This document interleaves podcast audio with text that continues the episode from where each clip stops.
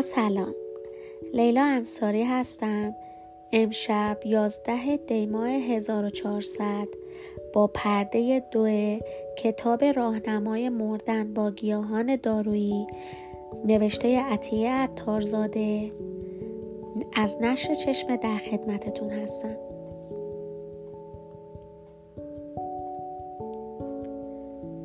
پرده دو در باب خانه. تنهایی چیز پریست و همزمان خالی. آقرقرها یا داوودی وحشی از معروفترین داروها برای درمان میگرن است. اشتها آور است و باعث ترشح شیره گوارشی می شود داروی خونریزی است و تسریع کننده قاعدگی. می‌گویند شباهت زیادی به بابونه دارد. باید دقت کرد که با آن اشتباه نشود استفاده از این گیاه خطر و شدت حمله میگرن را کاهش می دهد. فقط دقت شود در صورتی که بعد از مصرف زخمهایی در دهان ایجاد کند باید بلافاصله استفاده از آن را متوقف کرد در غیر این صورت زخمها کم کم تمام دهان معده و روده ها را فرا می گیرند. 17 سال است که ندیدم آخرین تصویرم از جهان بوته آقرقرهای سفیدی است که در پنج سالگی دیدم. آن هم همینطور دارد کمرنگ و کمرنگ تر می شود نقطه درست وسط سرم تیر می کشد و رنگ سرخ. دسته آقرقرهای سفید به طرزی باور نکردنی توی چشمهایم فرو می رود اتفاق نادری است. دکترها می‌گویند تقریبا بعید است. باید به چیزهای بعید عادت کنم. بسته شدن چشم در این مواقع همیشه واکنشی خود به خودی است. احتمالا من از قبلش ضعف بینایی داشتم. بنابراین نمی‌توانم بگویم هیچ وقت جهان را آنطور که هست دیدم. البته این ادعایی است غیر قابل اثبات. چیز بیشتری از آن اتفاق به یاد ندارم. فقط ترکیب مبهمی از بوها و صداها بوی الکل صداهای در همه آدمهایی که هستند و نیستند چکه کردن خون بوی وازلین جیغ زنی در دست بوی خون ریخته روی پارچه صدای کشیده شدن چرخ روی موزاییک و صدای قطرای آبی که از سخت میچکد. من با شتابی باور نکردنی به نیستی فرو می‌روم. نیستی ندیدن نیست. چیز پرتری است و همزمان خالی تر شبیه گرفتن یک باره سر است. زیر شیر آب یخ های حسی را فلج می کند نیستی بودن در معرض چیزهایی است که از منشعات مجهولی می آید و به نقاط نامعلومی از بدن یا اعصاب می خورد. شبیه گوش کردن به صدای خارج شدن خون از حفره های ریز پوست هنگامی که صدها زالو روی بدن است. گربه ها مرده اند و من می توانم همینطور که روی این صندلی تکان می خورم با خیال آسوده لحظه ای را به خاطر بیاورم که با شنیدن صدای کشیده شدن چرخ قطار بر ریل برای اولین بار دستم را از درون نیستی بیرون می آورم و محکم به صندلی آهنی کوبیده می شوم.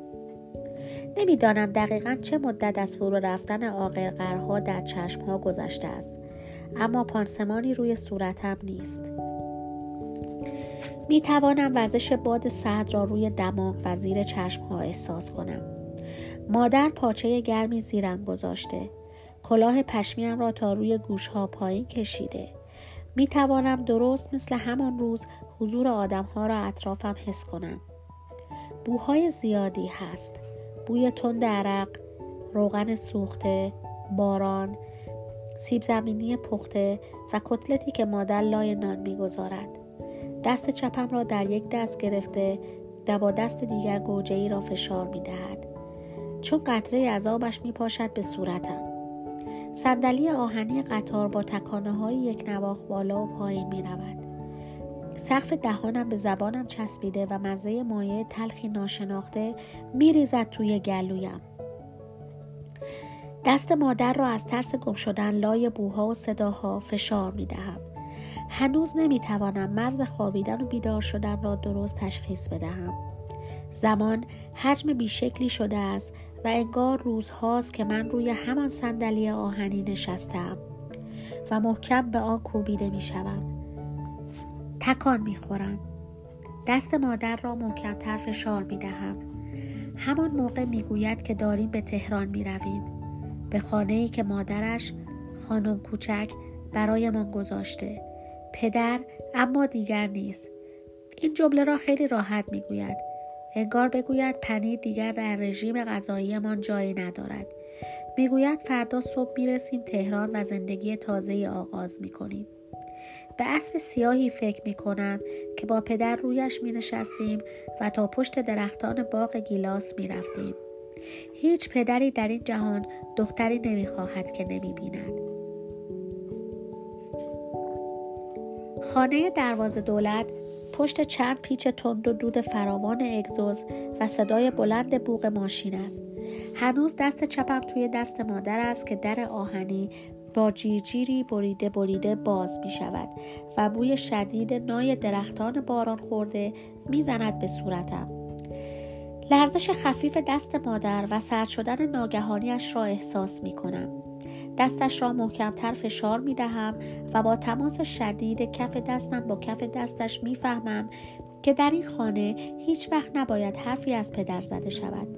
در همه این سالها هم طوری وانمود کردم که حتی قیافه پدر را به یاد ندارم. اما در حقیقت قیافه پدر آخرین چهره است که در زندگی دیدم. چهره مادر برایم گنگ است اما پدر کاملا واضح. ایستاده پشت بوته آقرقرهای سفید دارد چیزی در کیف مادر می‌گذارد ابعاد خانمان در طول سالها تغییر می کند. اولین بار که همراه مادر خانه را اندازه می گیرم شش سالم است. آن موقع حیات 55 قدم در 72 قدم، حال چهل قدم در 35 قدم و اتاق خواب 18 قدم در 23 قدم است. حالا اما حیات شده 30 قدم در 45 قدم، حال 20 قدم در 18 قدم و اتاق خواب 9 قدم در 12 قدم به این ترتیب من می توانم از روی کوچک شدن خانه بزرگ شدنم را اندازه بگیرم و خودم را فتح کنم. مادر می‌گوید با دانستن ابعاد دقیق هر چیز می توان آن را فتح کرد. می‌گوید باید خانه را فتح کرد. منظورش از فتح کردن قابل سکونت کردن است. اصولا درباره هر چیزی که باید مالکش شود یا به کنترل خودش در بیاورد همین را می‌گوید. مثلا وقتی بی دلیل غمگین می شود و چند روزی توی خودش فرو می رود عاقبت که با خودش می جنگد و از لاکش بیرون می آید می گوید خودش را فتح کرده. وقتی بعد از چند هفته کار داروی جدیدی را که غالبا پماده است به عمل می آورد می گوید آن را فتح کرده. در اصل این را از گوته یاد گرفته که جایی می گوید اگر می خواهید انسانی آزاد باشید باید هر روز آزادی خود را فتح کنید. باید اول فاتح خود بود بعد خانه و بعد بقیه جهان. این یعنی باید دقیق به کوچکترین علائم بدن خود تغییرات در وضع باغچه یا حیات یا دیوار یا کوچه توجه کرد.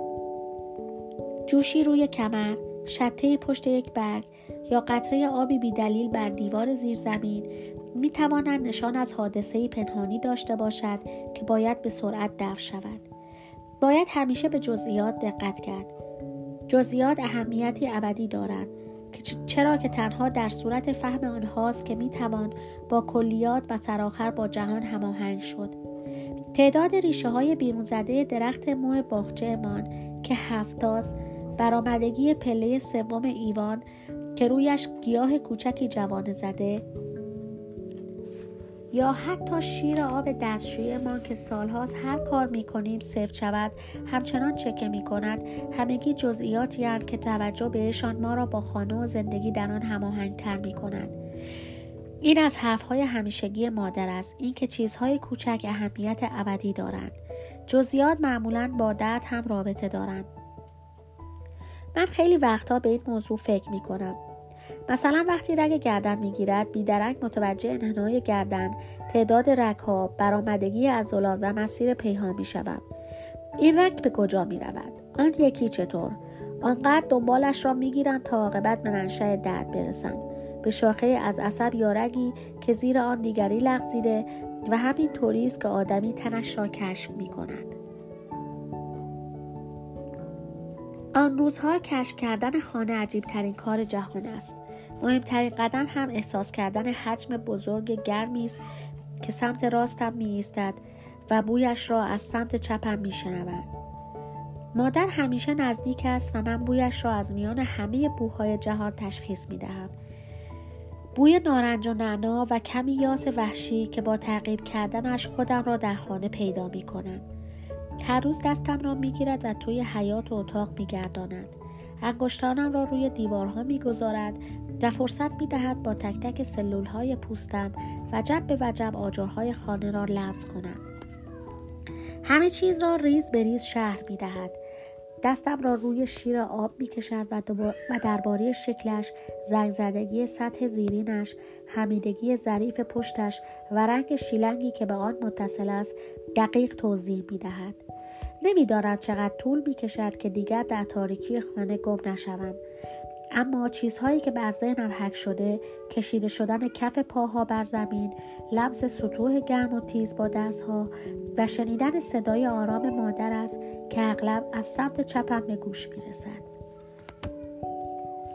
اولین وسیله خانه ما صندلی ننویی است در واقع پیش از آمدن ما توی خانه بود توی زیرزمین و ما نمی‌دانستیم مال کیست. صندلی را می‌گذاریم روی ایوان. مادر رویش می نشیند و شروع می کند به خرد خرد تکان خوردن. صدایش تسلی بخش است. یکی از آن چیزهایی است که نمی‌گذارد در خانه گم شوم اعلام می کند مادر هست و اینکه مطمئن باشم حواسش به من هست و با خیال راحت هر جا دلم می‌خواهد بروم. سمت چپ اتاق درست کنار آشپزخانه دستشویی کوچکی است که شیرش بیشتر وقتها خراب است. توالت دیگری گوشه سمت راست حیات است که ما معمولا از آن استفاده می کنیم و چهار قدم جلوترش حوز کوچکی که حالا با سیمان پر شده است. از میله های سرد داربست گلخانه که میگذرم و به اندازه چند قدم دیگر صدای برخورد کف پاهایم را با سطح حیات میشنوم به پله های ایوان می‌رسم. مادر هنوز همانجا توی صندلی ننویی نشسته و با صدای آرام می‌خواند.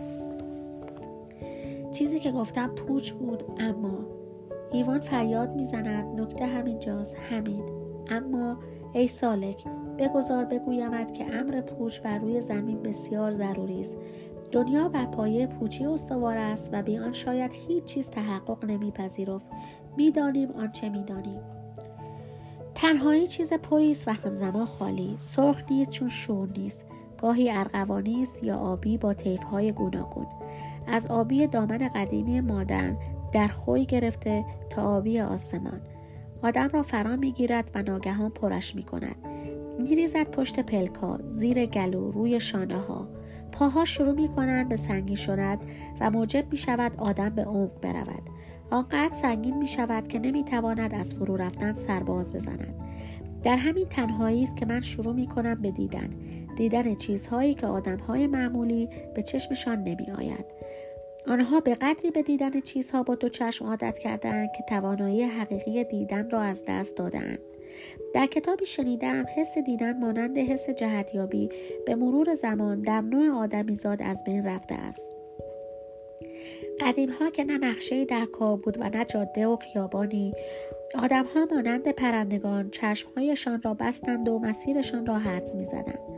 اما حالا ناچارند نام خیابان ها و کوچه ها را حفظ کنند و مدام توی نقشه ها بگردند تا خودشان را پیدا کنند دیدن هم همینطور است اگر از آن استفاده نکنی ذره ذره از دستش می دهی. در این صورت وقتی به یک چیز نگاه می کنی فقط خود آن چیز را می بینی نه چیزهای دیگری را. حس دیدن را فقط می توانی در تنهایی باز بیابی و تنهایی چیزی است فراوان در خانه ما. در واقع علت همه اتفاقاتی است که اینجا افتاده. بارها در خانه تنها می شوم. نه فقط وقتهایی که مادر بیرون می رود بلکه وقتهایی هم که مادر توی زیرزمین است و من کنار بخاری اتاق دستانم را از تنم جدا می کنم یا شبهایی که از شنیدن خسخس سینهش کف دستهایم را بر گوشهایم فشار می دهم.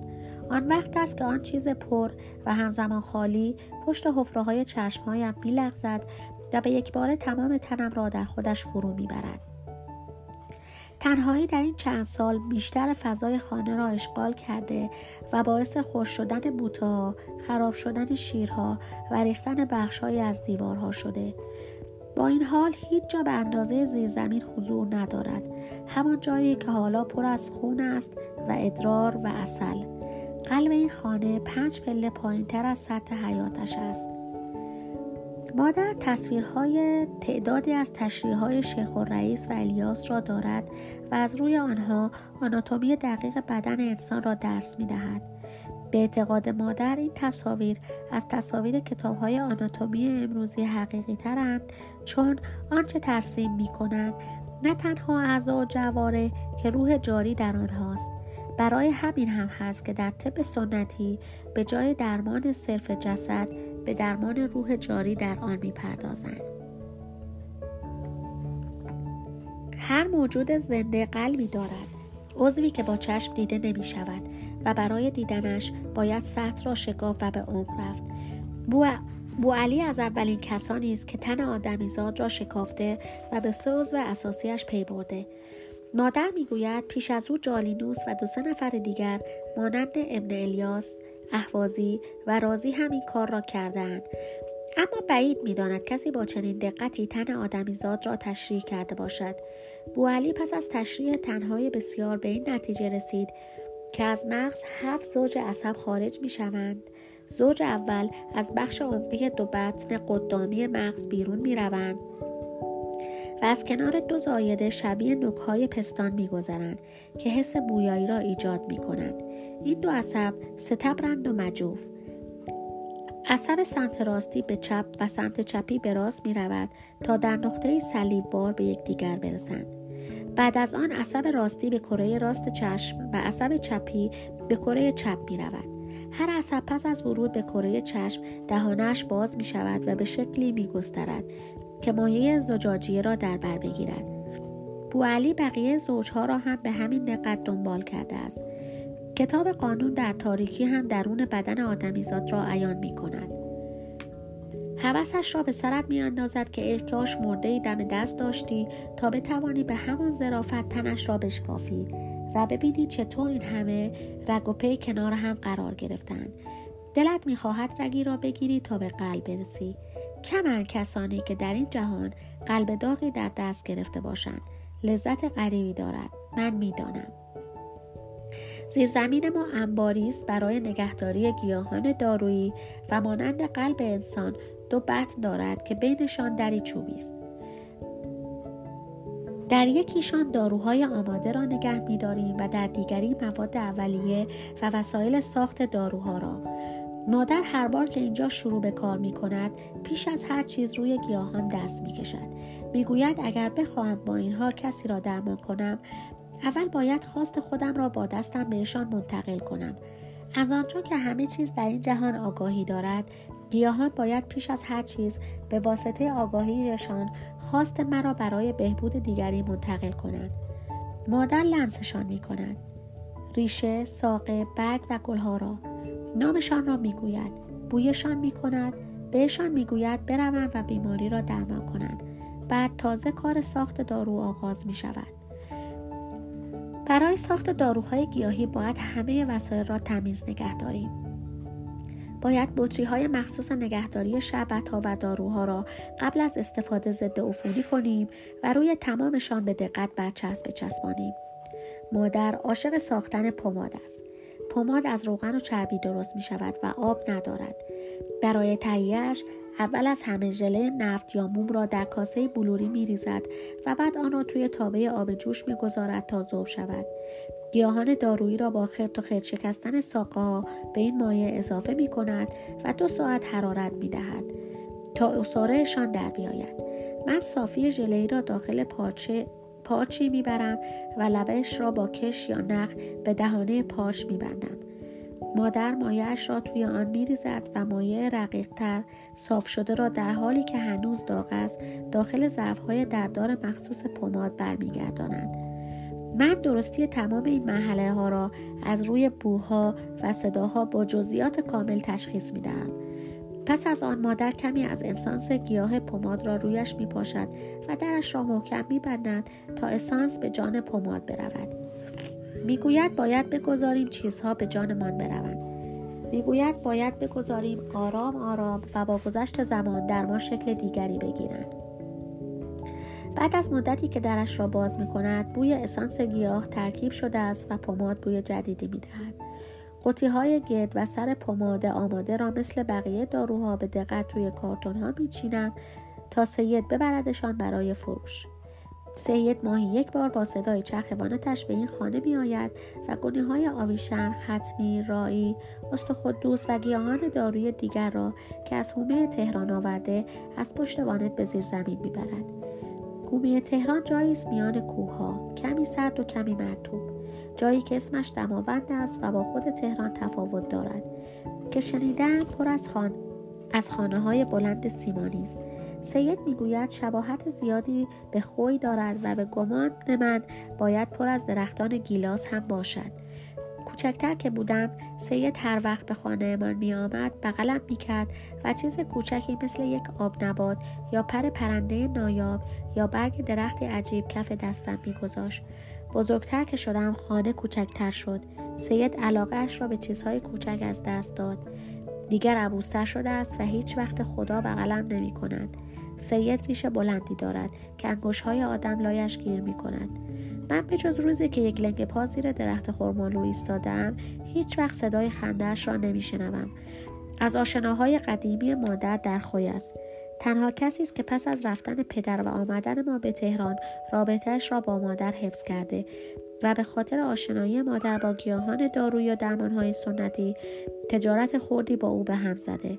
هر ماه گیاهان و مواد اولیه احتیاج مادر را می آورد و داروهای ساخته شده را به عطاری های تهران و حومه می‌برد و نیمی از پول فروششان را به مادر می‌دهد در واقع سید تنها کسی است که به این خانه رفت آمد دارد و من گذر روزها و ماهها را با آمدنها و رفتنهای او حس می کنم.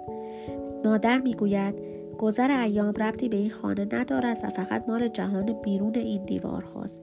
من اما در تمام این سالها تعداد روزهای رفته را با آمدن آمدنها و رفتنهای سید شمردم و گاهی به این فکر می کنم که ما به راستی چند ساله ایم. پایان پرده دوم